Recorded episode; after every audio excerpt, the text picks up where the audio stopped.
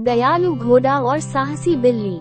एक बार की बात है, एक सुंदर घास के मैदान में एक घोड़ा रहता था।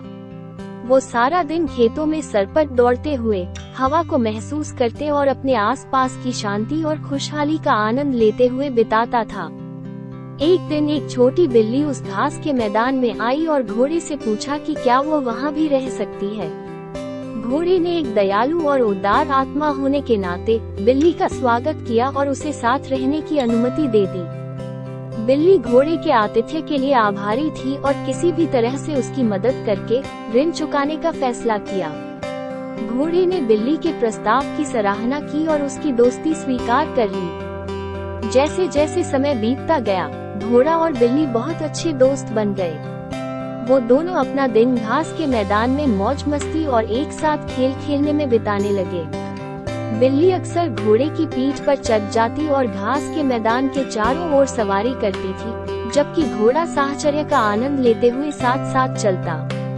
एक दिन, जंगली कुत्तों का एक समूह भोजन की तलाश में घास के मैदान में आया। उन्होंने घोड़े और बिल्ली को देखा और उन पर हमला करने का फैसला किया।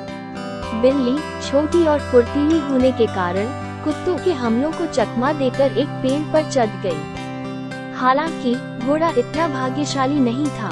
वो कुत्तों के काटने और खरोंचों से अपना बचाव करने में असमर्थ हो रहा था।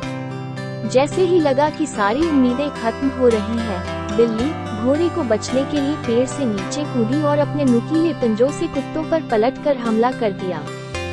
बिल्ली की बहादुरी से हैरान कुत्ते घास के मैदान से भाग गए। घोड़ा अपनी जान बचाने के लिए बिल्ली का बहुत आभारी हुआ और अपने छोटे दोस्त के साहस और ताकत से बहुत चकित हुआ।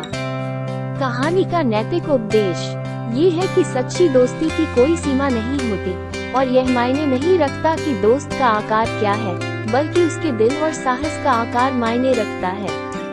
इसलिए हमारे जीवन में लोगों सराहना करना और उन्हें महत्व देना महत्वपूर्ण होता है। चाहे वे कितने भी छोटे या महत्वहीन क्यों न लगे।